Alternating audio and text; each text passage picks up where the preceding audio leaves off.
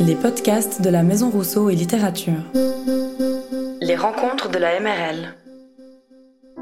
Aujourd'hui, nous recevons Isabelle Sprissa et Baptiste Gaillard. Ils nous parlent de leur approche du texte, de combinatoire, de la langue comme matière et son. La rencontre est animée par Maxime Maillard.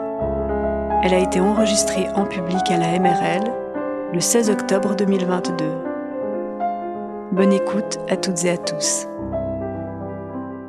Merci à la MRL de nous accueillir. Bienvenue à toutes et à tous à cette rencontre placée sous le signe de la poésie, de la matérialité du texte, du langage, appréhendé comme, euh, comme champ d'exploration sensorielle, réflexif et plastique. Parce que les mots et les lettres qui les composent, les phrases qu'ils tissent, ne sont pas que les simples faire-valoir de nos actes de communication et de, et de l'art de raconter des histoires. Euh, les mots, à travers l'usage qu'en font nos deux invités, euh, nous, nous, invitent à revoir, à revisiter finalement euh, le langage et ses possibilités. ils nous rendent attentifs au fait que la langue fait et défait le monde et qu'elle est en somme une puissance de, transformation. Alors, quelques mots de présentation de, chaque auteur. Isabelle Sprissa, vous êtes écrivaine, poétesse, vous, vivez à Indervilliers, euh, un petit village dans le Jura, non loin de, de Delémont. Vous êtes diplômée en, écriture littéraire. Et puis, vous avez débuté euh, dans l'écriture par l'écriture de pièces de théâtre avant, il y a une dizaine d'années, de vous, de vous consacrer à la poésie. On vous doit notamment Ici, là, voir ailleurs, tout tient tout, qui est précisément cet ouvrage qui vous a valu le, prix suisse de littérature. Euh, et récemment, vous avez publié aussi un, conte euh, dont j'ai oublié le nom. Le voyage d'Aline. Le voyage d'Aline, merci beaucoup. Euh, parallèlement à ces activités d'écriture, vous menez des activités de microédition, grâce à, la microédition que vous avez fondée en 2013, Disdil. Vous animez également des ateliers d'écriture, comme ce fut le cas ce week-end à la MRL. Et puis, depuis 4 ans, vous vous formez au Qigong, et cette technique pratique, vous la dispensez depuis peu euh, à Port-Entruy. Voilà. Nous y reviendrons, sans doute. Baptiste Gaillard, bonsoir, merci d'être, merci d'être, d'être là. Vous êtes écrivain et plasticien. Alors, à la différence d'Isabelle Sprissa, vous, vous, êtes plutôt issu de la filière des, arts plastiques. Vous avez été intervenant dans différentes hautes écoles d'art en, Suisse. Vous avez exposé des installations, des objets dans des espaces d'art à Genève, à Lucerne, à Berlin. Et également, depuis à peu près une dizaine d'années, comme, comme Isabelle Sprissa, la langue est devenue votre, votre matériau de travail principal. Vous avez publié plusieurs, plusieurs textes en, revue, dans la revue des Belles Lettres, vous avez amené un exemplaire, euh, la revue Archipel notamment, ou la revue L'Ours Blanc des éditions Hérolimite. Euh, Et puis parmi les ouvrages que vous avez publiés, il y a Le chemin de Lénie en 2013, un domaine des corpuscules dont nous allons parler très bientôt, qui vous a valu également le prix suisse de littérature. Et puis en 2022 ont paru deux textes dans un, dans un ouvrage qui s'appelle Oise, et qui a été réalisé dans le sillage d'une biennale d'architecture et de paysage, si je ne me trompe pas, et on y reviendra aussi un peu plus tard en projetant différentes images. Voilà, alors pour commencer, pour entrer dans le vif du sujet, un petit peu pour faire connaissance aussi, je voulais vous demander de nous, raconter à quel moment de votre parcours euh, est-ce que le langage euh, est devenu un, matériau, un, champ d'exploration sensible et, euh, et matériel? Isabelle Sprissa, peut-être pour commencer. Oui, c'était pas. J'écris pas depuis l'enfance. Euh, c'est venu autour de 2007 par l'écriture théâtrale, euh, où c'était un peu un pari. Je me suis demandé si, au lieu de faire des projets collectifs, j'arrivais à tout faire toute seule. Et avec l'écriture, c'est parfait. On a besoin de personne. On n'a pas besoin de demander euh, des fonds pour la lumière, pour les comédiens. Je peux écrire et faire tous les personnages puisque j'ai pas à réaliser ce texte après. Donc c'est comme ça que c'est venu. Et, euh, puis dans le théâtre, euh, il me semblait que j'avais pas assez de liberté. Dans le théâtre, il me semblait être tenue de raconter une histoire et de me conformer à la psychologie, de rendre compte euh, du réel dans la littérature. Euh, et j'ai commencé à écrire d'autres choses que, dont je ne savais pas très bien que c'était des poèmes. Puis on m'a dit, mais Isabelle, ça, c'est des poèmes. Donc, euh, donc je suis devenue poète. Voilà. Baptiste, Baptiste Gaillard, comment ça, s'est construit pour vous J'étais intéressé par l'écriture avant de commencer les beaux-arts. Et quand j'ai choisi d'étudier les beaux-arts, en fait, je voulais faire du cinéma. Tout est un peu mélangé comme ça. Je voulais d'abord faire du cinéma. Après, euh, j'ai finalement fait de la peinture ou des installations. Mais euh, le choix de m'inscrire aux beaux-arts euh, était aussi lié au fait qu'il y avait, des ateliers d'écriture dans le, aux beaux-arts. C'est juste que c'est une pratique qui m'a accompagné comme une sorte de, comme une sorte de bande passante, un peu. C'était toujours là. Euh, pendant tout le cursus. Euh, et puis, euh, quand j'ai fini les beaux-arts, je, me souviens que j'ai eu la chance d'avoir un atelier à la Maison des Arts du Grutli pendant quelques années. Et donc, c'est des grands ateliers, et je me suis retrouvé dans cet atelier à me dire mais en fait, qu'est-ce, que, je vais faire? J'ai commencé à écrire euh, Le chemin de Lenny euh, à cet endroit, au moment d'entrer dans, l'atelier. Euh, c'était, c'était parti d'un livre sur les, sur les papillons. J'avais envie de travailler à partir d'un livre que je transformerais. Et j'ai commencé à écrire une sorte dans ma tête. Je ne l'ai pas relu depuis longtemps, mais dans ma tête, c'était une sorte de, une sorte de fiction où les, sur, sur la, la, vie précaire des insectes, comment est-ce que les, comment est-ce que les, euh, dans le règne animal, euh, le plus fort est parfois celui qui se cache le mieux. Euh, voilà, il y avait une dimension aussi un petit peu de, peut-être dans ma tête, peut-être un peu de science-fiction aussi, avec qu'est-ce que ce serait un monde dans lequel tout à coup les insectes se développeraient, ou, comment est-ce que comment est-ce qu'ils exerceraient leur prédation sur nous avec euh, des, thématiques euh, aussi autour de la solitude. bon. Mais. Euh, ça veut dire que c'était des thématiques qui vous intéressaient déjà, sur lesquelles vous aviez travaillé, disons?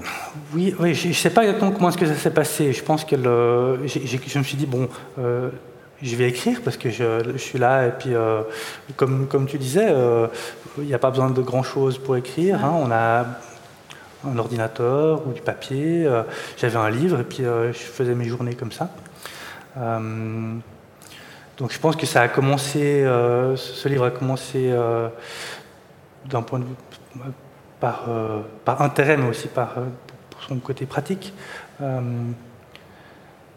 j'ai aimé le fait de pouvoir tout à coup développer un monde là-dedans. et le fait d'avoir écrit ce livre, ça m'a aidé à écrire les suivants. Euh, j'ai eu des retours sur ce livre qui m'ont pas beaucoup, mais quelques retours que j'ai trouvé très intéressants. Et je me suis dit, ah, j'aurais bien aimé qu'on dise ça de mon travail plastique aussi. Et donc, tout à coup, j'ai commencé à mettre, euh, à investir plus euh, le champ de l'écriture jusqu'à ce que, pour finir, ça devienne d'une certaine manière le seul, le, seul domaine d'expression, en quelque sorte. Même si j'aime pas séparer les choses, hein, c'est pas, pour moi, je me vois encore comme un plasticien avec la langue. Euh, mais euh, donc euh, j'ai quelques réticences ou quelques réserves à séparer les choses comme ça, mais, mais effectivement, ça s'est passé comme ça au début. Est-ce que vous nous feriez peut-être entendre, pour entrer un peu dans la salle des, la salle des machines, faire entendre vos, vos textes? Oui. Je propose que vous commenciez peut-être à, à, lire, Isabelle, un extrait de, de Tout tient tout. Alors, je vais aller là-devant. On avait dit ça. Je viens près de vous. Voilà.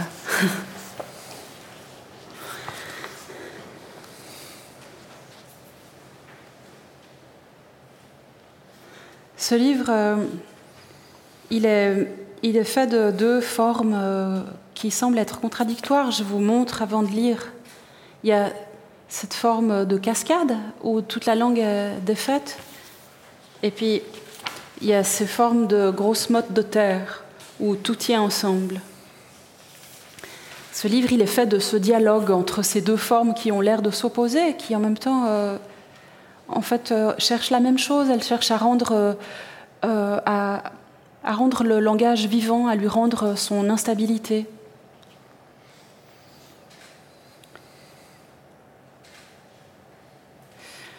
Confrontée à l'écriture comme si je perce un mur à fin de me joindre en direct peut-être être une de deux, celle qui voit et celle qui dit, d'être reliée, j'attends, je marre, chemin en avant dans le noir, et j'ai peur aussitôt que je trace un mot. Confronté à ce qui part est sans savoir ce que ça dit, rester dans la langueur, laisser s'écrire sans rien projeter, et par ad errance, ce qui arrive résonne avec ce qui est, forme un lien, je vois, je entends des sens qui montent du poème et cette allée au devant de moi, au devant du sens est plein d'amour, là où je me vis de, de vous loirdir. Écrire, c'est cette aller vers buisse sonnant qui n'a ni orme ni juge. Or, longtemps j'ai cru qu'existait une écriture valable. Oui, ce mot, longtemps j'ai cru qu'existait la vérité du jugement et que certains avaient tort et d'autres raisons et une foi reçu leur aval, je me suis cru bonne et d'autres mots. Vais, je vais ailleurs au jour, d'hui que là d'où je viens pour tant, je vais vers pourtant vers, je vais dans la langue qui incarne ma danse l'habilité de sens. Voilà. Merci. C'est très beau. Vous les, vous les aviez appelés aussi, quand on avait discuté en préparant cette, euh, cette rencontre, les poèmes colonnes. Oui, mais depuis, j'ai discuté avec quelqu'un d'autre qui a dit cascade, et ça m'a beaucoup plu, ça. C'est vrai qu'il dégringole. C'est ça. Et puis dans la cascade, il y a aussi l'idée que ça gicle. Euh, ça éclabousse. Ouais, puis qu'il y a des bouts, qui, des bouts de sens qui filent à gauche, à droite comme des gouttes. Euh, j'ai bien aimé cette idée de cascade, alors du coup j'ai repris ça. Ouais. Et parce que c'est vrai qu'on a des vers, comme il y a des, effets comme ça de, rejet, de syllabes, et parfois même de lettres seules. Euh, si on le prend visuellement, le sens n'est pas perceptible immédiatement, c'est-à-dire que c'est vraiment à travers la lecture que, le, que, la signification se, déploie. Puis il y en a plusieurs. Lentement. Et il y en a plusieurs. c'est ça. Il y a des effets d'association, des effets de surprise qui sont liés justement à ces. Et puis des effets incongrus qui n'ont rien à voir, où le sens fuit comme une goutte qui a giclé trop loin. Aussi. Pour poursuivre dans la métaphore de la. Ça. De la, de la cascade. De la cascade.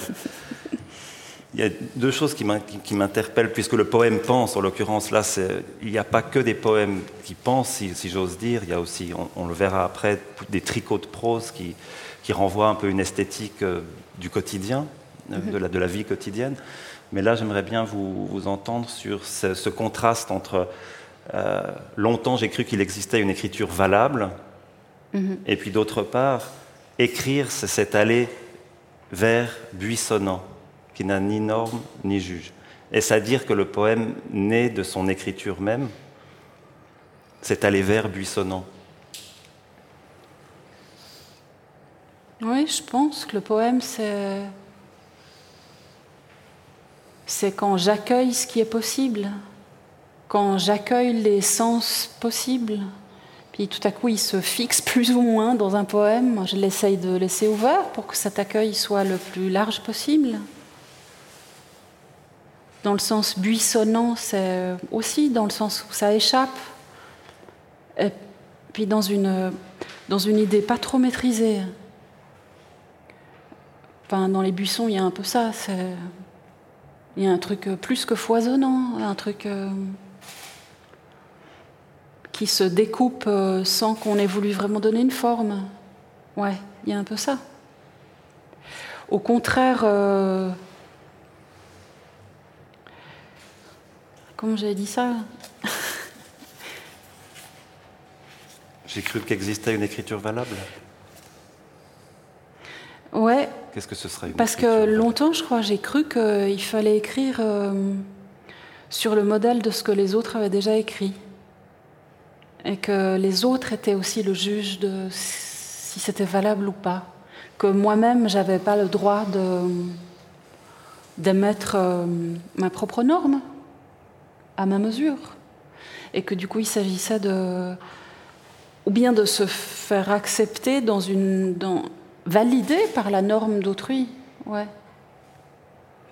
Et puis j'ai découvert que, que j'avais envie de m'offrir quelque chose de plus grand que ça. Un buisson de langue. Un buisson ardent. Peut-être. Mais qui se consume pas trop vite.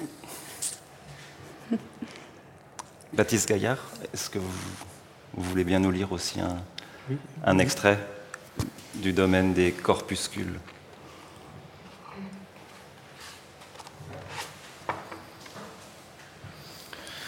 Je vais lire le, début, le début du texte. Euh, c'est un, texte qui s'est écrit sur le, en prenant beaucoup de temps. Les fragments, c'était des fragments qui se sont transformés, qui ont muté. J'ai bien aimé parler dans la présentation sur la couverture de, l'idée d'une sorte de chrysalide d'une usine de transformation pour l'écriture du texte. Et petit, à petit, dans le texte, les, les, les personnages ont été. Enfin, je ne sais pas s'il y avait vraiment eu des personnages, mais euh, les figures humaines ont été un peu évacuées euh, pour ne garder plus que des phénomènes, des traces. Hein, voilà. Quand il pleut, la frontière des eaux se met à bouger. La pluie qui tombe n'a pas d'effet dans l'océan, où rien ne peut être plus submergé.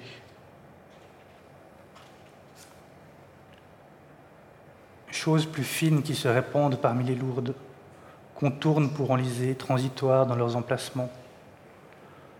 Composition des fluides, d'innombrables petits en ensemble, granules des pierres, ceux qui s'écoulent, et parfois même certains insectes, par exemple des nuages de moucherons.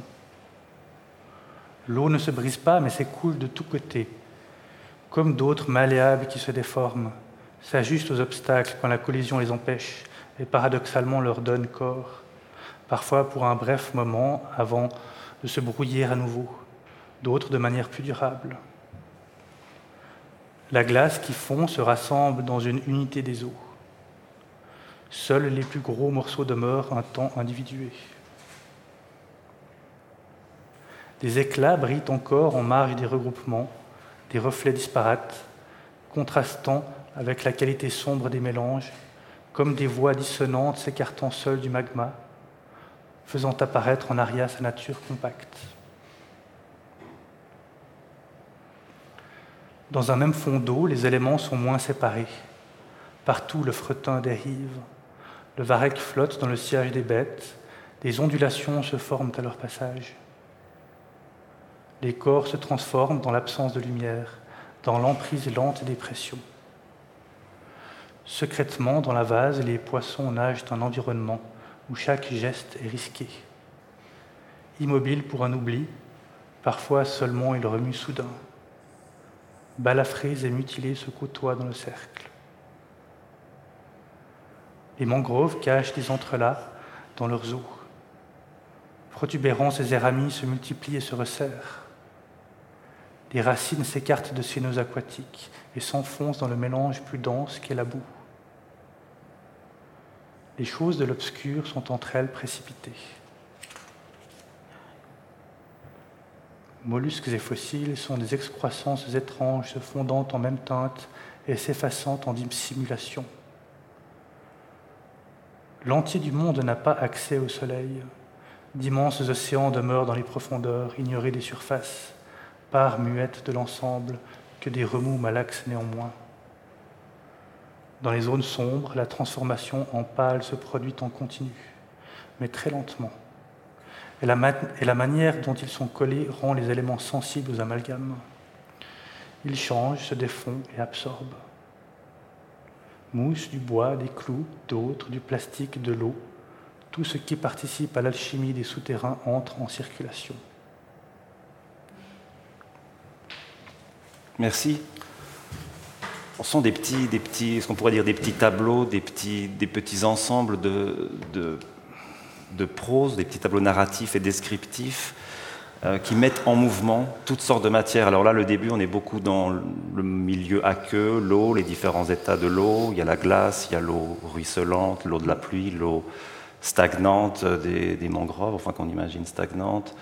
Et ensuite, le, livre déploie comme ça beaucoup d'autres matières. Il y a aussi des matières sonores. Euh, il y a des matières qui sont indirectement humaines, enfin qui ont été fabriquées par les hommes, comme, comme, des chaussées, des chantiers, euh, mais des insectes dont vous parliez. Euh, c'est une sorte de, je ne sais pas comment, comme je l'ai lu, peut-être comme une sorte d'inventaire, de grand inventaire, mouvant, toujours mouvant, ça bouge beaucoup, et c'est très désarçonnant pour le, pour le lecteur, en tout cas pour le lecteur que, que j'ai été.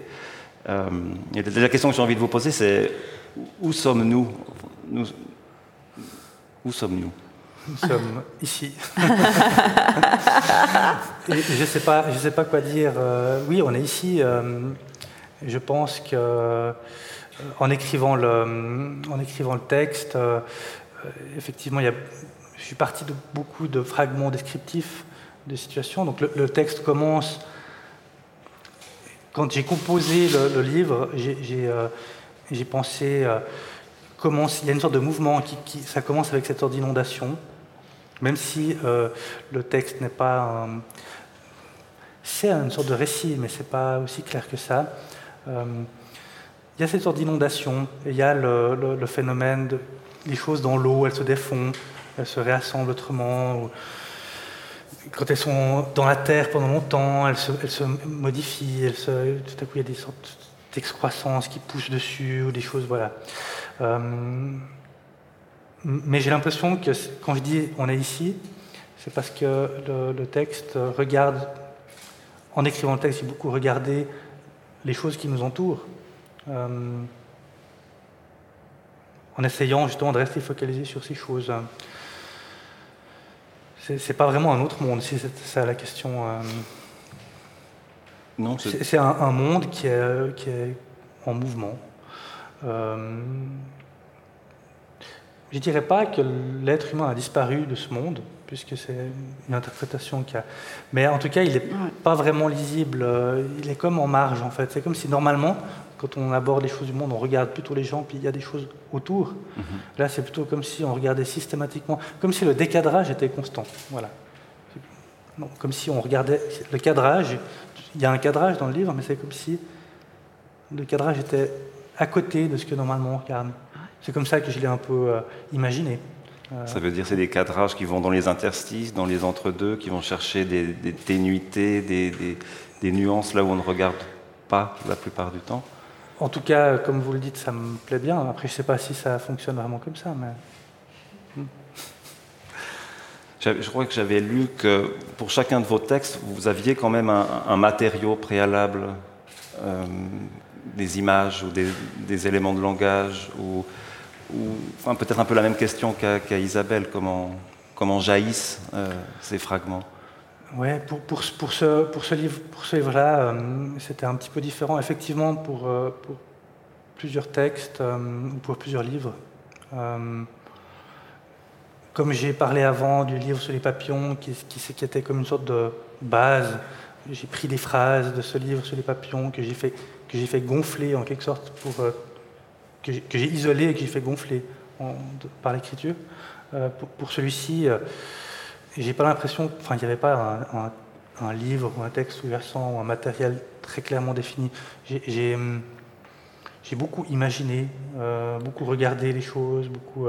Et, après, c'était à un moment donné, il y avait une sorte de matériau premier que j'ai retravaillé, que j'ai fait gonfler par certains, en certains endroits, que j'ai coupé, éliminé dans d'autres.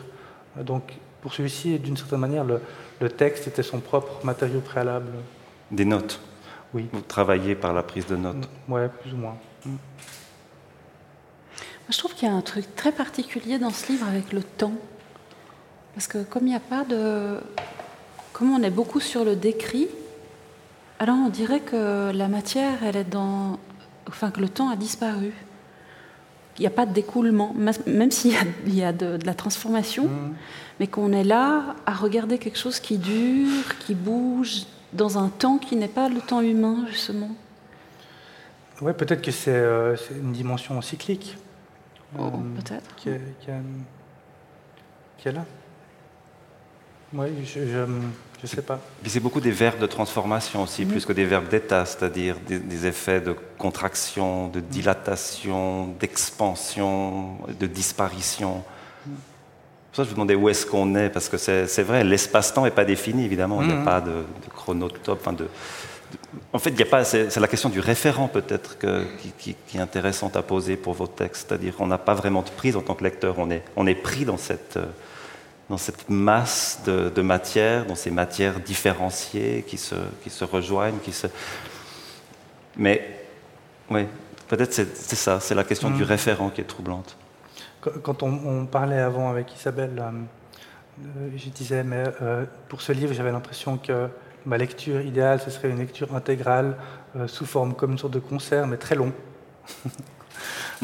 où les gens pourraient s'asseoir dans un coin ou se coucher ou rentrer, sortir, venir, ou rester tout le long comme pour écouter quelque chose d'un peu hypnotique, euh, hmm, avec tous ces changements et ces, retours. Mais vous, ce que vous décrivez, vous le voyez? Ou il y a aussi un effet comme ça d'auto-engendrement de la, de, la, de la matière du langage par elle-même qui, je pense qui vous conduit dans des, il y a un moment où effectivement le, texte produit quelque chose. Enfin, il se produit à un moment donné le texte. Je ne pourrais pas dire que c'est systématique ou enfin que c'est quelque chose qui est régulier ou qui est dont, j'ai une conscience. Euh, comment dire euh, Je ne peux pas prédire comment est-ce que à quel moment le texte va tout à coup s'engendrer tout seul, mais euh, il y a effectivement un moment où l'écriture on écrit ça, et puis. Euh, ah, ben en fait, ça me mène là, puis ça me mène là, et puis ça mène à cette phrase, ou euh, une sorte de précipitation du texte. Comme le phénomène chimique. Comme le phénomène chimique, oui.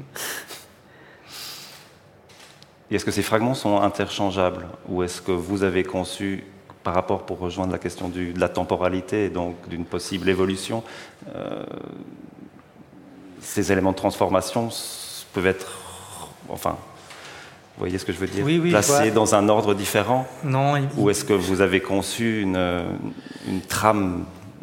Alors, ils ont été travaillés dans tous les sens, euh, mais le livre a été composé euh, dans un ordre, à partir de ces fragments. Ça peut paraître un peu bizarre, comme, euh, comme mhm. c'est dit, mais effectivement, ça a été travaillé Quand j'ai composé le livre, j'ai posé toutes les feuilles, euh, toutes les pages, tous les morceaux de texte euh, par terre, et puis j'ai essayé de, de, trouver un ordre, quoi, euh, une séquence. Donc il y a une dimension de montage qui est importante. Il y a une dimension, à la fin, oui, à la fin, il y a une dimension de montage. Peut-être par rapport à un, poème qui naîtrait de manière plus, enfin, plus organique, trouverait sa forme dans un, dans un déploiement comme ça, organique, comme c'est peut-être plus votre cas? Plus linéaire aussi peut-être plus linéaire aussi, pas multi, parce que là c'est vrai que c'est très multi, multiscalaire, multi. Rhizomique. Rhizomatique, ouais. Rhizomatique. Euh, oui. Mais chez vous, dans, votre livre aussi, il y a un élément de montage. Oui, bien sûr, puisqu'il y a du, de l'hétérogène, puis que ça a été construit, le dialogue dans cet hétérogène, mais de manière différente que chez toi. Parce que chez moi, il y a du très différent, tandis que dans euh, le domaine des corpuscules, il y a beaucoup de matière il n'y a pas d'opposition entre ces différentes transformations de matière. Effectivement, elles sont différentes, mais elles se transforment un peu dans un même temps lent, ou par précipitation tout à coup. Oui, l'idée que...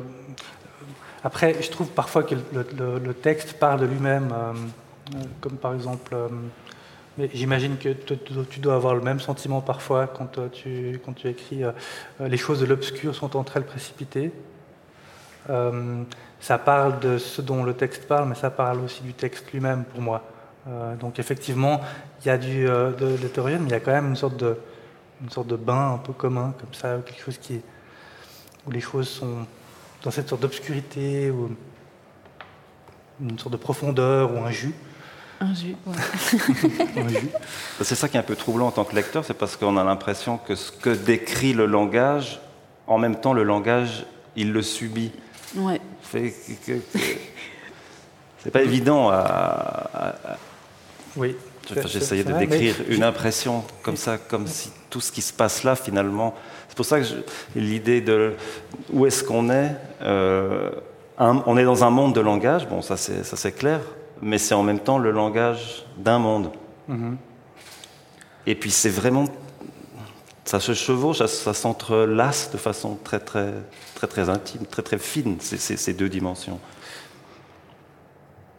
Oui, moi je, sais pas, j'aime bien que le, que le, que le, texte euh, parle aussi de lui-même ou qu'à un moment donné il, devienne une sorte de. Ouais, j'ai pas pensé que c'était. C'était un, un point peut-être qu'on aurait pu parler à un autre moment aussi, notamment. Mais euh, là, on a, on a mis, hein, on a mis poésie. Euh, on a mis poésie, mais, tout petit, euh, mais c'est une chose. Je regrette un petit peu que, que, ça a été mis. Ah parce que finalement, j'ai l'impression que j'aurais aussi pu considérer le texte d'une autre manière, en fait.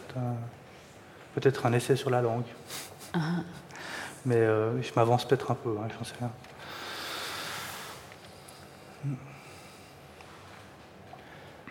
Est-ce qu'on écouterait peut-être un autre extrait, Isabelle, de cette autre forme? Qui cohabite et qui dialogue avec le poème euh, Colonne, qu'on pourrait appeler un tricot de prose Ouais, ça, me plaît. Ça va Alors,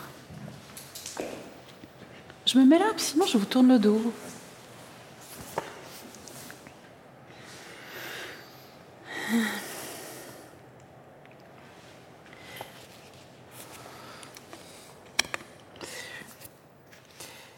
J'écoute Léonard Cohen chanter Le vent est passé, le soleil aussi, la journée. Dans le début du soir, je sens mon corps fatigue, colle. Après les plantations ou potagers, toute seule poussent les courgettes. Donne, dit le voisin. En silence, je mange un repas de légumes dans le soir qui vient du jardin. Le jour a filé aussi dans les lignes d'un crochet, tissant une barrière d'image aux acariens buveurs de sève, aux araignées des poutres enflant leur tête de mort, aux mouches dans les toiles du vitrage.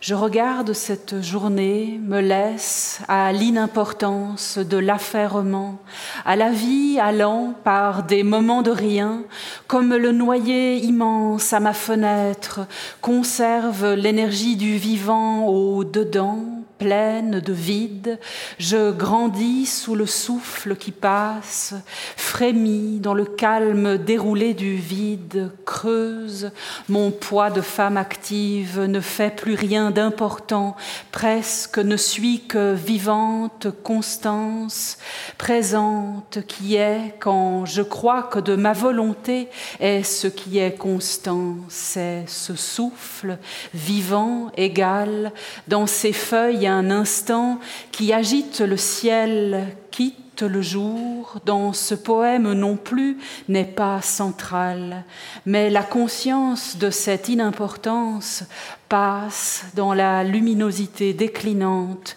de toute activité. Voilà. Merci. C'est drôle à lire ça comme ça. J'ai l'impression, après avoir entendu le domaine des corpuscules, j'ai l'impression que ton texte décrit ce que fait le mien.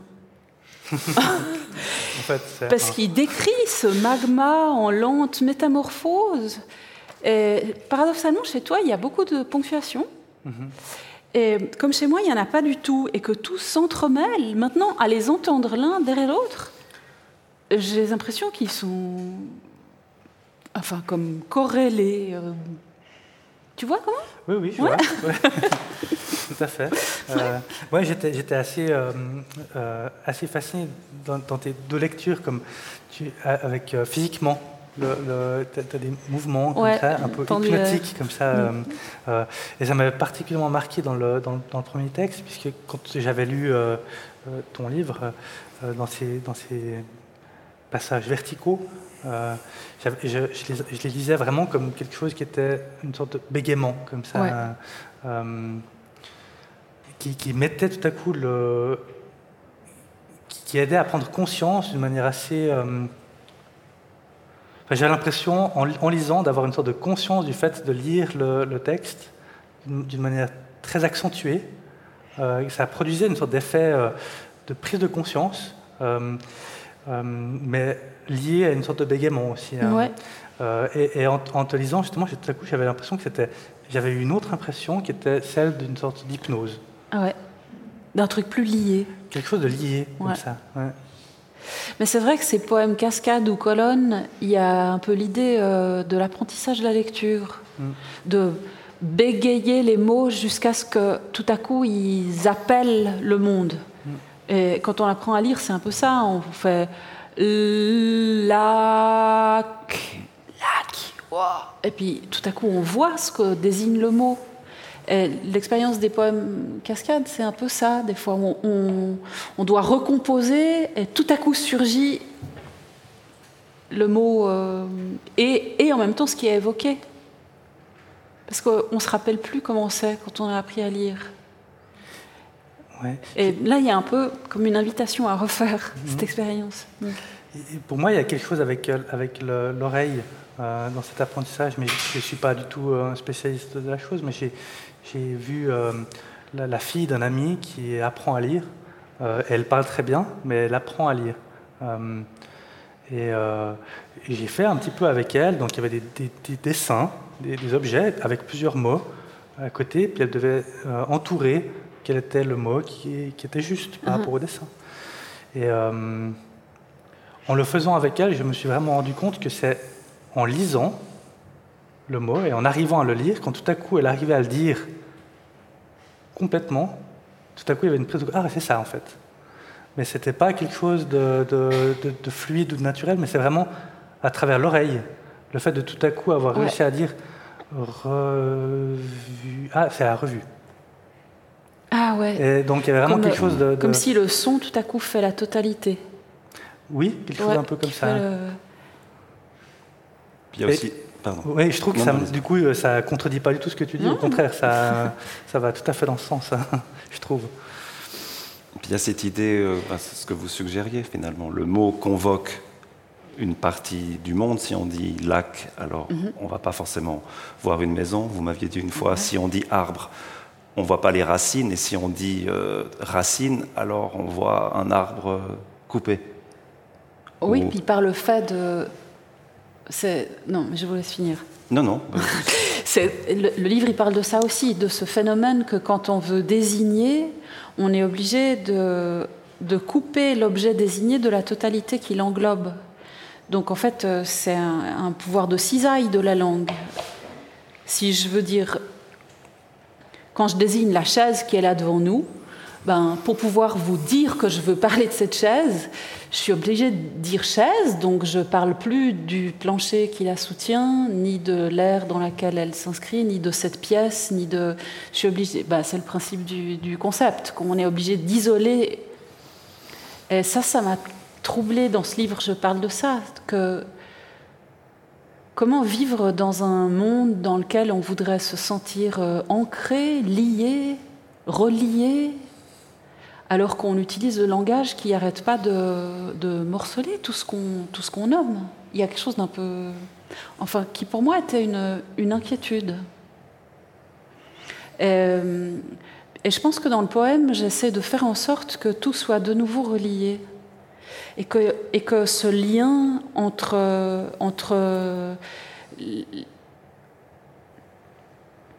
que le monde soit plein au lieu qu'il soit euh, morcelé en, vocabulaire,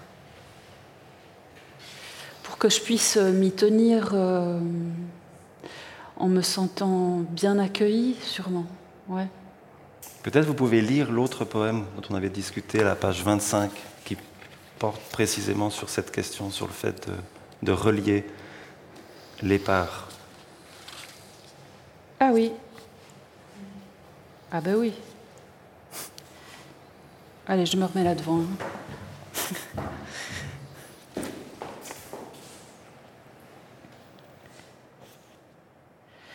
Je pense à l'apparition de cette forme parmi la brassée de mots qui, ce morceau, fait tenir ensemble, formant un plus grand tout entier même, si le disparate à la dislocation pousse le livre, unit les différents en un continu, changeant le perçu en pensée, en décrit, qui roule une boule de langue à ma mesure, j'imagine un morceau embrassant des monceaux de matière longuement, en la langue qui lance le fil, sans rompre le souffle d'un tout, relie les recouvre l'entier du devenir boule de langage, soudé par souple imbrication, indispensable morceau liant et déliant, le mal aussi disant, l'aveuglement entre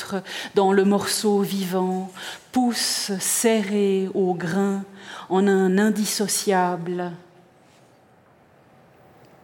Mais oui, c'est celui-là que je devais lire tout à l'heure.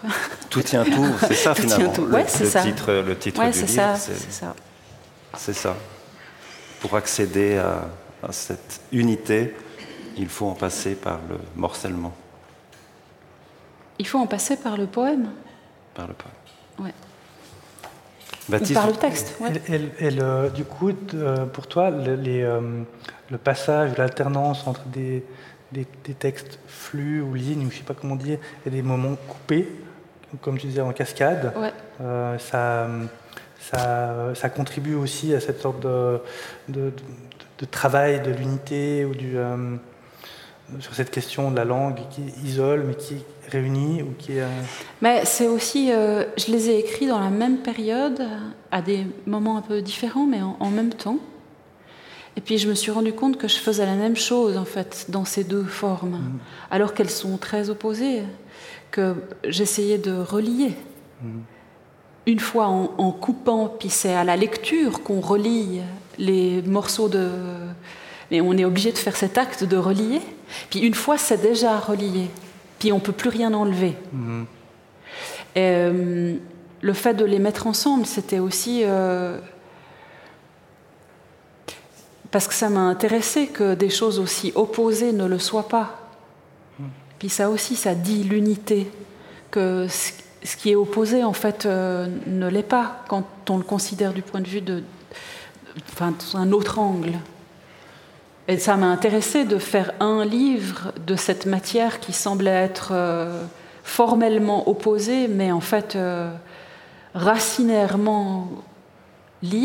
Donc c'est le livre qui est le lieu, du, euh, le lieu de cette unité dans, dans ce, dans, bah, C'est le contraire, en fait. C'est les deux formes qui font le livre. C'est les deux formes qui font le livre, ouais. Mais c'était pas... Disons, quand tu disais, je les écrivais les deux en, en même temps, euh, c'était les deux en même temps dans le... tu avais une idée de projet ou tu avais une idée de... C'était vraiment deux pratiques comme ça qui, étaient, qui, étaient, séparées et tout à coup tu te dis, ah mais en fait... Euh, en fait, je suis en train de faire la même chose. Voilà. Je voulais juste aussi euh, par, rapport par rapport à ces tricots, de, ces tricots de prose, où passent beaucoup d'éléments, comme on disait justement, du quotidien. On voit passer les voisins, on, voit passer les légumes, il y a le jardin, la, métaphore euh, végétale est assez importante pour vous. On verra mhm. avec compost dans un instant. Euh, il y a une tentation aussi de se dire, qui c'est quelque chose qui vous différencie. Par exemple, je voulais vous demander ah à la question, la question du lyrisme. Vous vous inscrivez quand même dans une, dans une tradition lyrique, pas pas au sens romantique, mais disons en tout cas dans cette dans cette recherche d'écho de soi, ou de se, de se, chercher quand même à travers, à travers la langue. C'est quelque chose qui est complètement absent, par exemple, chez Baptiste. Moi, j'ai l'impression, hein, vous me direz. L'humain n'est pas. Chez vous, on est plus dans quelque chose de, je dirais, presque d'anti-lyrique. C'est vraiment le parti pris des choses, un peu, pour, euh, euh, pour citer un ouvrage de, Ponge. Je ne sais pas, cette question du lyrisme. Oui, ah, mais c'est, vrai, euh, une grande partie du travail du texte consiste à évacuer c'est-à-dire, j'écris pas toujours, j'écris pas automatiquement et spontanément sans dire je. mais, euh, mais après, euh, il y a un travail comme ça, qui a un travail pour essayer de faire tenir. Alors, je, ne peux pas être plus précis que ça, mais pour essayer de faire tenir le texte en le, en évacuant le plus possible ce, jeu. après, j'ai l'impression qu'il est quand même là. Il est quand même là partout en, en filigrane. Mais si vous voulez, il y a souvent des sensations chez vous, des frémissements, des, des, choses relatives au corps, des impressions, mais elles sont toujours détachées du sujet. C'est-à-dire elles, elles vivent d'elles-mêmes, elles sont indéfinies d'une certaine façon. J'ai l'impression que, que j'aime bien l'idée que le texte soit comme une sorte de pratique somnambule. Quelque chose. Euh, ou la lecture, euh, l'écriture ou la lecture soit quelque chose. Effectivement, avec une distance, quelque chose comme si quand on est somnambule, euh, il arrive qu'on. Parfois, on en a conscience que qu'on est là, mais qu'on n'est pas là, enfin, jusqu'à ce qu'on se réveille tout à coup, puis qu'on dit ah, mais en fait, je suis là. Euh, Présence, absence.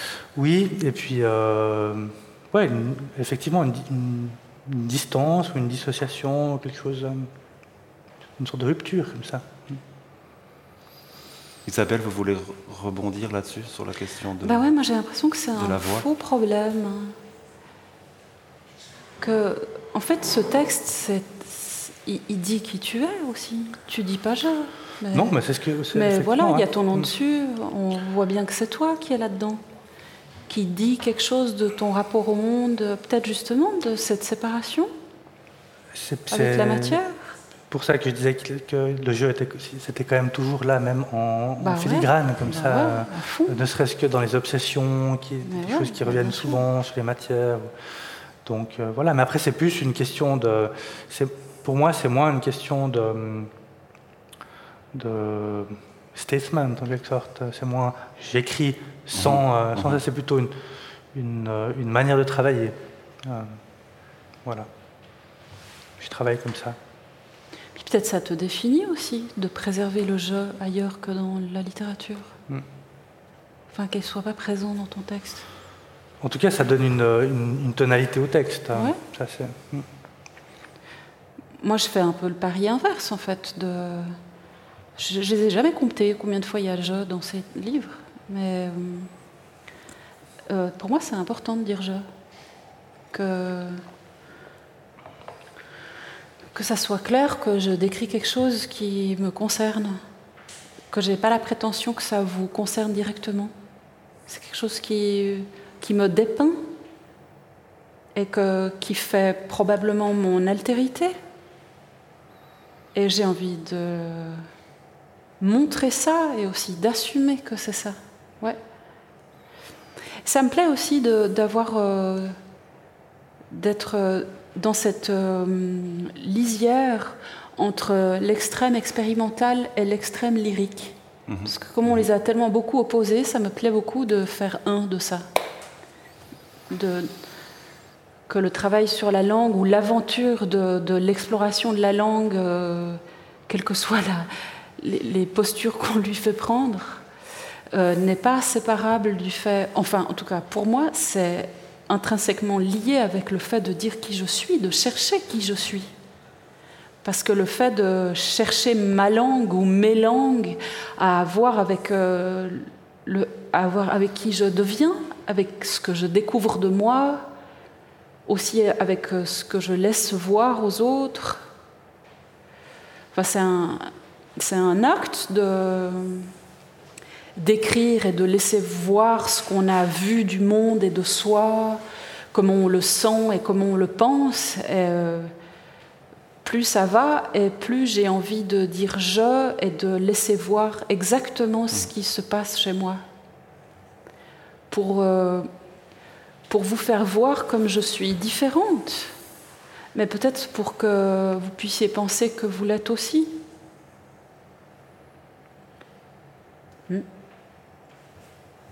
Il y avait une question que je voulais aborder juste avant qu'on projette quelques images et que vous les, que vous les commentiez. C'était la question des limites du langage et de la, de la fonction euh, descriptive. Et vos textes aussi accueillent cette, euh, cette problématique-là. Euh, peut-être Baptiste, si vous pouvez lire un extrait de Ombre blanche sur fond presque blanc. Oui, bien sûr. Avec plaisir. Page 10. Donc c'est un, petit texte euh, qui fait partie d'un projet d'écriture euh, plus grand euh, dont j'avais un voilà. il y a un deuxième volet en fait de, ce projet qui, parle vraiment de, au niveau de la perception, de, perception inframince, de, rapports aux matières qui sont peut-être parfois plus fantomatiques. Et euh, le titre Ombre blanche sur fond presque blanc, c'était euh, lié à la question quand dans un ciel euh, nuageux,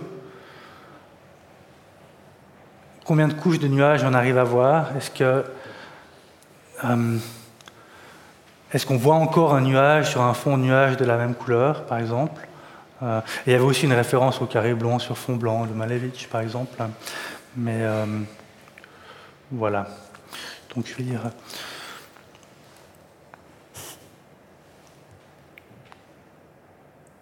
L'engourdissement d'une partie comme une interruption ou sentir dans le manque ce que c'est que sentir. D'un point de vue acoustique, le silence est un bourdon, un continuum si on ne fait rien. La suspension commence au défaut. Des grésillements, un nuage, le jaunissement de papier laissé au soleil, une part du phénomène peut être isolée, lisible, et le reste se perdre décanté en désordre. En marge de l'objet, de l'attention, une bande passante plus ou moins large où vient s'inscrire, pas une réserve, mais l'espace prévu pour la dépose indifférente, l'indécision, ce qu'elle forme, juste un gris, avec parfois des nuances qui s'annulent et se déplacent avec le temps. Poussière quand c'est un solide et c'est de la terre. Fumée quand c'est un gaz et c'est de l'air. Boue quand c'est un liquide. De la poussière comme état incertain de matière, en état incertain de grammaire. Grésillement autour. Des perturbations ténues, de légers écarts, un dérangement en basse tension la syntaxe est grise, aux contours incertains.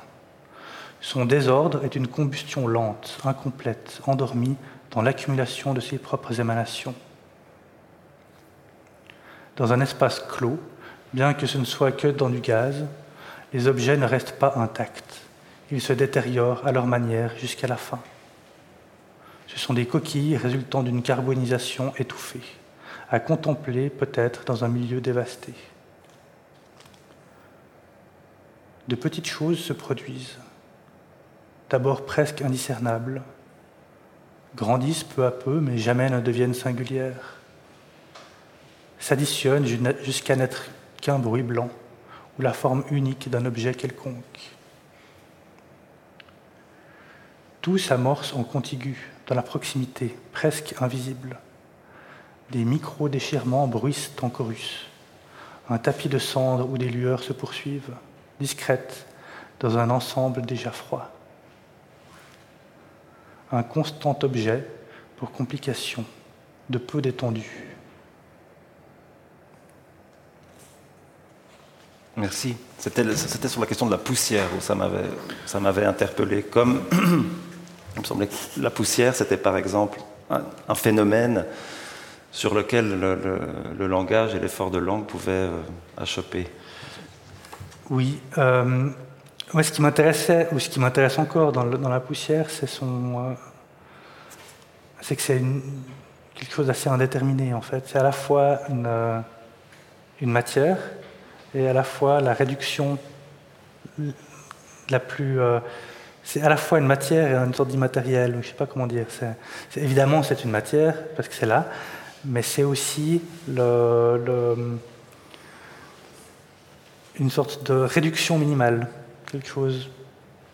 Quand on prend un verre et qu'on le casse, et qu'on le casse, et qu'on le casse, et qu'on le casse, quand il ne reste plus que la poussière, c'est comme si la poussière disait à la fois la matière et son absence. Voilà. Euh, donc euh, le livre parle aussi beaucoup de ça.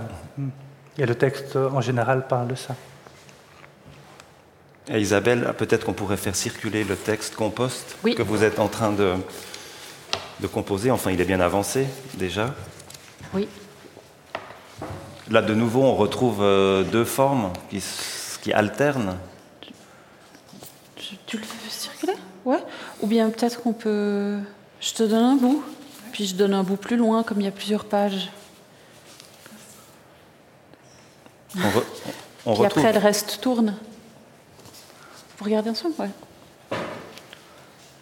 J'ai l'impression qu'on retrouve le, tricot de prose ou le, petit, oui. le petit jardin euh, florissant. Et puis, euh, il y a ces, lettres euh, qui sont comme des prairies folles, ces lettres un peu en, en folie. Mhm. Moi, je les ai vues comme de la pluie. Mais ça pourrait être aussi euh, des, une prairie folle, c'est vrai. Ouais. Et puis alors, il y a aussi un passage dans ce texte où vous évoquez le compost comme étant, peut-être de la même manière que la poussière, quelque chose qui est en transformation, qui et qui échappe d'une certaine façon aussi à la possibilité de le, de, décrire, de, le, dire. Ouais. De le dire. Peut-être je dis un mot sur la fabrication de ce compost. C'est des anagrammes, donc chaque page est l'anagramme de l'autre, donc chaque fois la même matière, selon l'idée que rien ne se perd, rien ne se crée, tout se transforme.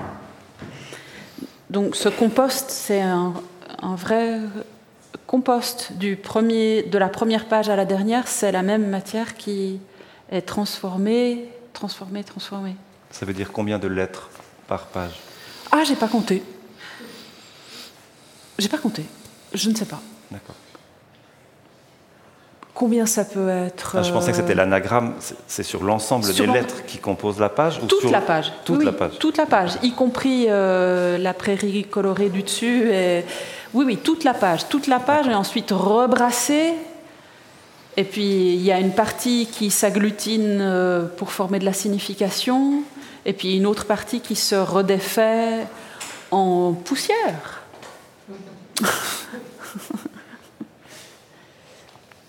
Alors,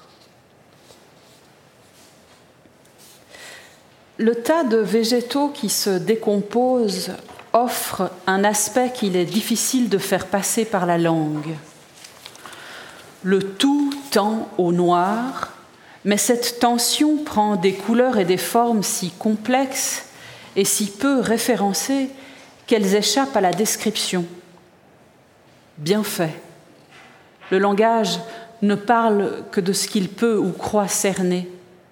Face au compost, il se tait, ouvre les yeux, le nez. Le corps se charge du reste. Notre bûcher attire l'œil. Malgré le gel, je m'arrête pour le regarder. Rond, demi-rond, quart de rond, en une combinaison ingénieuse. Pour l'équilibre du tout, Manu, qui s'occupe de ce bois de chauffe, a disposé des zones. Là, le gros lourd qui dure, ici, le tout petit pour allumer. En bas, le déjà gris, en haut, l'ocre fraîchement coupé. On dirait un motif décoratif. Manu joue-t-il avec les bûches comme avec des plots et pour la beauté? Je remplis le sac et file flamber ces arbres dans le poêle. Il fait vraiment très froid. Le feu prend vite. La fusion de la matière est une fête. Chaleur et rougeoiement, ronron rassurant, crépitement d'exultation, largesse sans retenue. Quand tout cela s'est dispersé, il reste ce que le bois renfermait de matière. Ça ne pèse pas lourd. Si on fusionnait cette cendre encore plus profondément, largesse sans retenue et plus de matière du tout. Dans le subatomique, la matière n'existe pas il n'y a que l'énergie qui se transforme. Et c'est pareil. Nous distinguons ce qui n'est pas distinct, tels les tout jeunes enfants, ignorant ce qu'il y a de commun entre la glace et la vapeur. Le livre que je lis cet hiver dit qu'en nous subsistent les quarks datant du Big Bang, intacts. Il faudrait une chaleur formidable pour les dissocier. Ce n'est pas dans nos cordes. Ce sont toujours les mêmes éléments fondamentaux qui composent tout ce que nous connaissons. Le compost peut aller se rhabiller en matière de recyclage, l'univers le bat à plate couture. Les restes de Yolanda ont été enterrés loin d'ici. Elle avait choisi de rejoindre la matière de ses parents, enfouie dans une terre lointaine. Elle est morte il y a peu, et déjà la voilà cendre. Cette transformation est trop rapide, trop radicale pour mon mental. Il ne saisit pas comment c'est possible. Il continue à s'imaginer une Yolanda en promenade sous son foulard coloré et rapportant un bouquet de scabieuses. Mon esprit est une énergie froide. Lui non plus n'a pas accès à la fournaise qui dissocie. Si on pouvait défaire l'agencement du langage. Sur un bûcher mortuaire, aurait-on accès à la réalité? Alors Alors. Aurait-on accès à la réalité? Eh bien, je vous le dirai après le bûcher mortuaire. Ce texte est, intéressant parce qu'il prolonge quand même le geste de tout tient tout, c'est-à-dire dans cette exploration aussi des différentes polices, euh, avec mhm. cette arrivée de la, de la couleur. Mhm. Euh, et puis il y a cette dimension peut-être euh, de la combinatoire qui, qui, est encore plus présente dans le champ de fleurs dont on pourrait peut-être parler maintenant. Mhm et qu'on pourrait montrer mhm. aussi, parce que nous n'avons pas d'image à projeter pour le champ de fleurs, malheureusement. On va le faire passer aussi. Et puis là, on entre peut-être dans une pratique assez, euh, assez jubilatoire de l'écriture, au-delà du livre aussi, à côté du livre. Alors, je vous le fais passer aussi, parce que...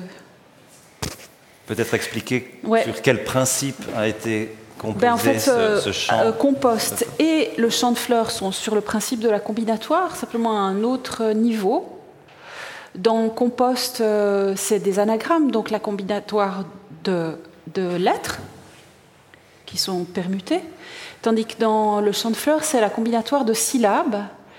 Et j'ai combiné les syllabes de plantes, de huit plantes avec le mot terre ça fait 18 syllabes en tout que j'ai combinées systématiquement par euh, d'abord deux par deux, et puis ensuite euh, en ajoutant de nouveau euh, une de ces 18 syllabes pour faire des mots de trois syllabes, ce qui donne 2674 mots nouveaux, dont certains disent quelque chose, d'autres que par le son, et d'autres attendent qu'on leur donne une signification dont, ce geste, c'est aussi euh, créer une sorte de réservoir de langage pour qu'on puisse le remplir de sens qui respectent le vivant, puisque ces mots eux-mêmes sont nés euh, de plantes et du mot terre. Donc c'est une sorte de mantra pour euh, nous inciter à remplir le langage d'une chose qui nous relie à la terre, aux plantes, aux vivants. Mhm. Vous m'avez dit tout ce que je fais, on peut aussi inclure le Qigong certainement dans ce tout ce que je fais. Finalement, ça se rejoint, ça se relie dans mm. le fait de transmettre un élan de vie et d'accueillir la transformation. Ah, j'ai dit ça, c'est bien. vous l'avez écrit. Et je pense qu'accueillir la transformation, c'est vraiment quelque chose qui vous caractérise tous les deux dans vos formes d'écriture. Ouais. Sans doute. je crois que je ne me suis jamais posé la question comme ça, mais euh, il me semble que c'est dans la nature du travail, effectivement. Puis avec une interrogation sur euh, qu'est-ce que la matière? Quelle place elle prend dans la langue? Est-ce que la matière, elle est que virtuelle? Chez toi, des fois, j'ai l'impression qu'elle est que virtuelle. Que tu t'ingénies dans la langue à faire en sorte qu'elle n'existe plus ou que, qu'on puisse parler un langage qui n'a plus besoin de la désigner. Hmm.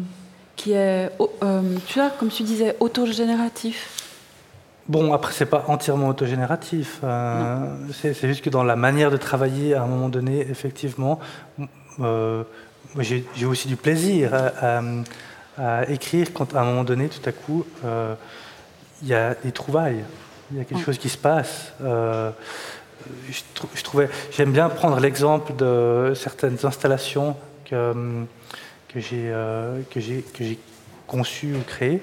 Peut-être qu'on peut euh, mettre l'autre l'autre image peut-être avant, puisqu'on puisqu'on en, puisqu'on en est là, celle-ci. Qui, était, voilà, une installation c'était, euh, je ne sais plus en, quelle année, celle-ci, c'était dans le cadre des urbaines à Lausanne, euh, où euh, j'ai été invité à créer une installation dans cet espace qui avait ce sol rouge. Et je suis venu avec certains matériaux sans savoir exactement comment est-ce que ça allait se passer. Donc je suis arrivé au moment de concevoir l'installation, j'avais peut-être une semaine pour, euh, pour la concevoir, je ne savais pas qu'est-ce que j'allais faire. Donc euh, à la base, il y a quelque chose d'un peu angoissant quand même, parce qu'on se dit, hmm, dans une semaine, il y a, il y a quelque chose, et pour l'instant, il n'y a rien. Et c'est quelque chose que j'ai bien aimé dans, ce, dans cette pratique, de, le moment où en fait en travaillant, on travaille, on travaille, et tout à coup, J'arriverai pas à dire exactement comment, à quel moment ça, se passe, mais tout à coup on se dit, ah, j'ai trouvé. Puis après, en fait, tout le travail n'est plus que, que, suivre cette, euh, cette mm. trouvaille. Euh, donc là, c'était l'idée, on ne voit pas, mais en fait, ça c'est la queue de l'installation en quelque sorte. Euh, mais derrière, il y, y, a un marais. Il y, a, y a de l'eau. Ça s'appelle, donc l'installation s'appelle le marais d'Autodix. Marais Autodix. Il y a une sorte de, une sorte de marais rempli d'eau avec de la peinture sprayée dessus qui faisait des sortes de nénuphars. Euh, et euh, la, forme générale de, de, l'installation a été trouvée. Et donc après, le, travail est tout à coup moins, moins inquiet. Moins, il, commence en étant inquiet et il se termine en étant, euh, vous disiez avant, jubilatoire. C'est un peu ça. À un moment donné, tout à coup, il y a Ah, j'ai trouvé, je sais que ça va bien se passer, et je, peux y aller. J'ai l'impression que dans le travail d'écriture, il y a des moments où c'est la même chose.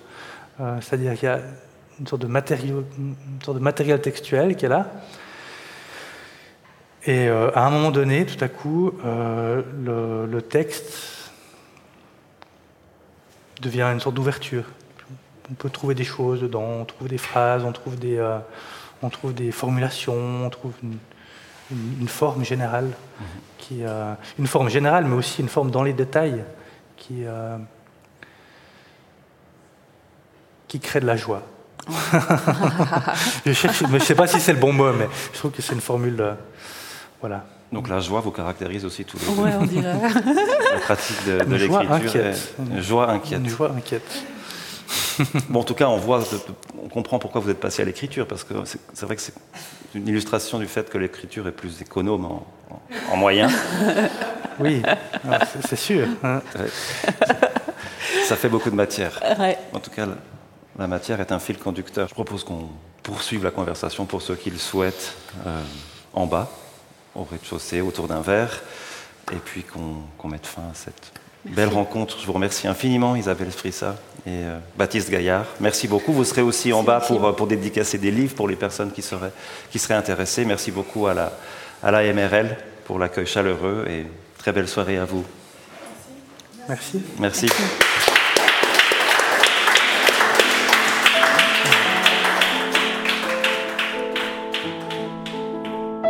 La rencontre avec Isabelle Sprissa, Baptiste Gaillard et Maxime Maillard est terminée.